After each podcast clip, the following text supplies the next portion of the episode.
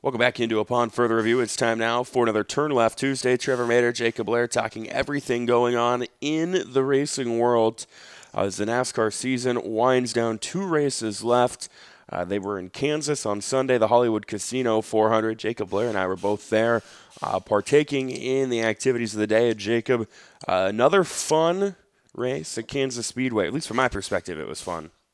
Yeah, it, it, you know, I think one thing I'm always reminded when actually going to a race is is it's nothing against the uh, television broadcast. It's just so hard to cover everything. Mm-hmm. You forget just how even though we you know kind of you know critique this this package consistently, you kind of forget how good even the bad racing is when you go there in person because you get to see everything all at once. Yeah, I didn't think this was a bad race by any means. Uh, you know, I wouldn't say it was you know a fantastic race, but yeah, I think when when you're in person, you know, as, as a NASCAR fan, you can see you know the battle for you know sometimes the battle for 25th, 26th might be the best battle on the track. Um, but you don't get to see that if you're watching on say NBC or Fox. But you know, I found the race to be pretty entertaining for mile and a half standards. Uh, but it, it's just right now, Jacob. It's just Kyle Larson's world and, and we're living it. I think you take out Kyle Larson, uh, a lot of these mile and a half races are probably a heck of a lot more entertaining than they have been, at least up front, uh, because Kyle Larson is just so dang good right now. I think the thing about this race in particular is Kyle Larson did not have the best car. I think Chase Elliott, William Byron, even maybe at the end of the race, Kevin Harvick had a better car. It's just Kyle Larson is able to find a way to, to get his car to to work, put it in the right spots, and I think that's what's made him so good is even if he doesn't have the, the best car this year, he's still finding ways to win races. Yeah, I think we're seeing I wouldn't say the finished product of Kyle Larson yet, but I think we're getting closer and closer. Uh, you, know, you go back to a couple years ago. How many races did Kyle Larson absolutely dominate? Uh, and then come the end of the race, you know, he was nowhere to be seen. Sometimes of his own doing, sometimes you know not of his own doing. Uh, but then you look at, you know, this year it kind of started that way. You know, he had some races like Atlanta uh, that he dominated, um, Dover that he dominated, ended up coming up empty. And really, since the Coca Cola 600, when he led like 327 laps, uh, basically, if Kyle Larson is dominating a race, Kyle Larson is going to win that race. And we're, we're we haven't been used to seeing that from him in years past. Uh, but he's starting to, I think, you know, become – uh, who we, you know, a lot of NASCAR fans uh, thought he was going to be, which is, you know, the, the next big thing. Yeah, absolutely, and you know, I think we're we're seeing that, you know, it's it's almost just an exponential type of growth with Kyle Larson, and, and you know, we've been waiting for years, and a lot of people are saying, well, once he gets it figured out, this is what's going to happen. He got it figured out, and now we're seeing you know, with two races left, he's already at least won a, a fourth of the season, and you know he, he's setting lap leading records, and, and, yes, maybe some of that's helped by getting to start up front every single race, but he, he's doing things we haven't seen for a long time, and. You know, if it wasn't for Denny Hamlin's kind of absurd consistency this year, it, would be Kyle Larson running away with the season, you know, without a question. But you know, if it was without the playoffs, it'd still be close. With the playoffs, it's obviously still close. So maybe that's the one thing Kyle Larson has to improve upon is, you know, salvaging a, a fourth or fifth place finish when maybe he doesn't have that the best race car or a top five race car. But we're seeing know, like you said, almost the complete Kyle Larson coming together. Yeah, a couple of stats with Kyle Larson. You know, he's got nine wins on the season. Uh, no one has won 10 races in a season since Jimmie Johnson did so in 2007.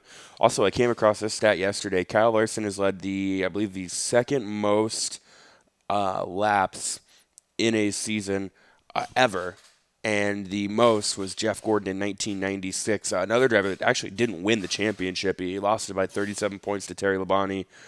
Uh, but right now, Jacob, you know, I want to kind of touch you on Hendrick Motorsports.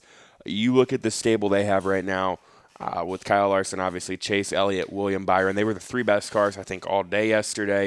You know they they've been the three best cars really on about every mile and a half.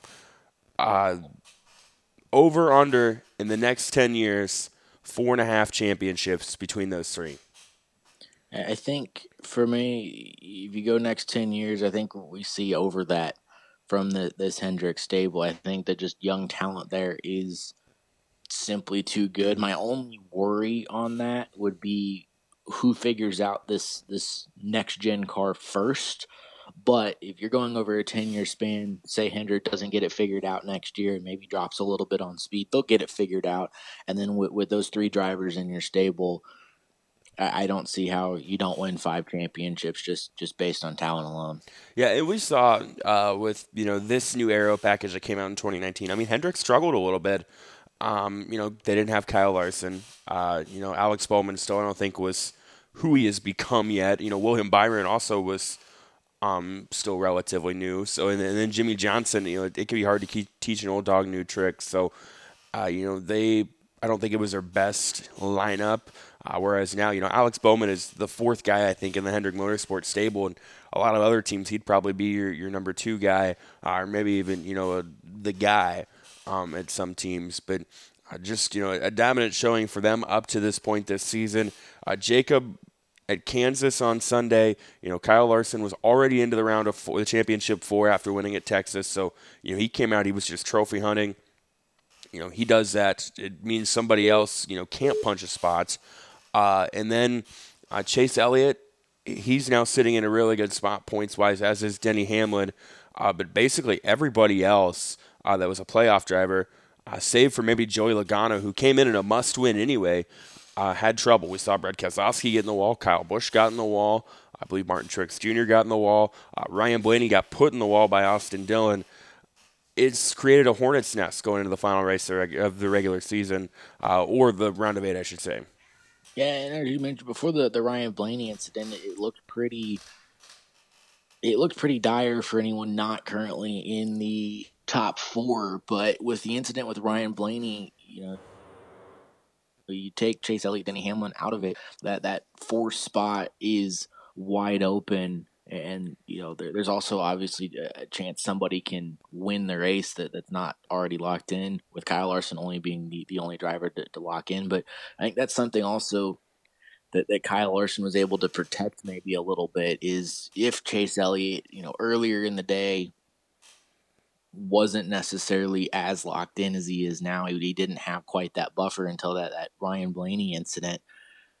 But right now. I mean, unless you know Denny Hamlin, Chase Elliott, they feel pretty good. Everyone else, I, I, think you have to go. Even though there is that one spot available on points, I think you got to go into a must-win situation just because you're not going to catch Chase Elliott or Denny Hamlin necessarily on points unless they just have an awful day. So uh, I think it's going to make Martinsville pretty wild. Yeah, Chase Elliott comes in. He's 34 points to the good. Denny Hamlin 32 points to the good. Uh, and then is where stuff gets wild. Kyle Busch, one point over Ryan Blaney. Uh, Martin Truex Jr., three back. Brad Keselowski, six back. Joey Logano, 26 back. So I wouldn't necessarily say he's in a must win. Uh, but like you said, you're approaching that if you're Joey Logano uh, like you need to be. And I, like probably most guys are there. And Jacob, when I look at this field of, of guys right now that are fighting for their playoff life, I see, you know, we've got five guys fighting for one spot. I see four guys that have, you know, won at Martinsville in the past, and I see another guy that always seems to be up front at Martinsville.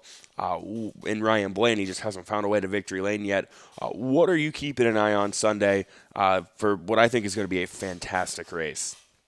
I, I think for me, it, it's can anyone fourth through eighth win the race, and that's where I think things get really interesting. If I mean, we're obviously looking at a very tight points battle, so we'll be watching that all day. But say, uh, you know, say a Joey Logano who, who has run well at Martinsville in the past goes up and, and fights for a win, gets the mm-hmm. win. Then it kind of messes everything up, and, and then you got to look at well, what did Chase and Denny do that day. So that's really, I think, what you have to look out for. Is it's pretty straightforward in terms of if if Kyle Larson, Chase Elliott, Denny Hamlin win the race it's pretty straightforward of who can get the most points on the day. But if, if Kyle Busch, Ryan Blaney, Martin Truex Jr., Brad Keselowski, or Joey Logano win, it, it's going to, to kind of send everything into a little bit more chaos. Well, you go back to last year, you know, Kevin Harvick, I think, was everybody's championship pick. Um, and Chase Elliott came in basically in a must win. Kevin Harvick kind of gets caught up in some trouble early on. Uh, Chase Elliott ends up winning, and then a lot of you know crazy stuff happens. Kevin Harvick doesn't make the next round, uh, so you, you, just never know what you're going to get with Martinsville. We do know Kyle Larson uh, is in the championship four. So Jacob, I'm going to let you pick first this week. Does Kyle Larson make it a sweep of the round of eight? I don't think so. I don't think Kyle Larson does that uh, this week. I think you got to look at Martinsville might not be one of Kyle. You know, he's gotten better there, but it might not be one of his better racetracks. So I look at you know Chase Elliott, Denny Hamlin, Brad Keselowski, Ryan Blaney, Joey Logano. Really, the rest of I mean, honestly, the rest of the, this field is maybe better at Martinsville than Kyle Larson. So I think it's kind of I think we definitely see a playoff driver win, but I don't think it's Kyle Larson. So who is it then? You kind of skate around my question. I think it's Denny Hamlin. I think he, he locks himself in, gets a win, gets some momentum into Phoenix. I'm to take Chase Elliott. Uh, you know, he won there last year. He finished second there earlier on this year. Uh, I'm to say Chase Elliott gets it done. He's he's really figured out um, the short tracks. Probably should have won Bristol um, earlier this year before him and Kevin Harvick's debacle. So I'm to say Chase Elliott gets it done. All right, Jacob. Uh, so I've got obviously Chase Elliott and Kyle Larson into the championship four you know Kyle Larson is in. You've got Denny Hamlin advancing. Who are the other two you think get in? I'm going to take a wild guess and say Chase Elliott and who's the other one?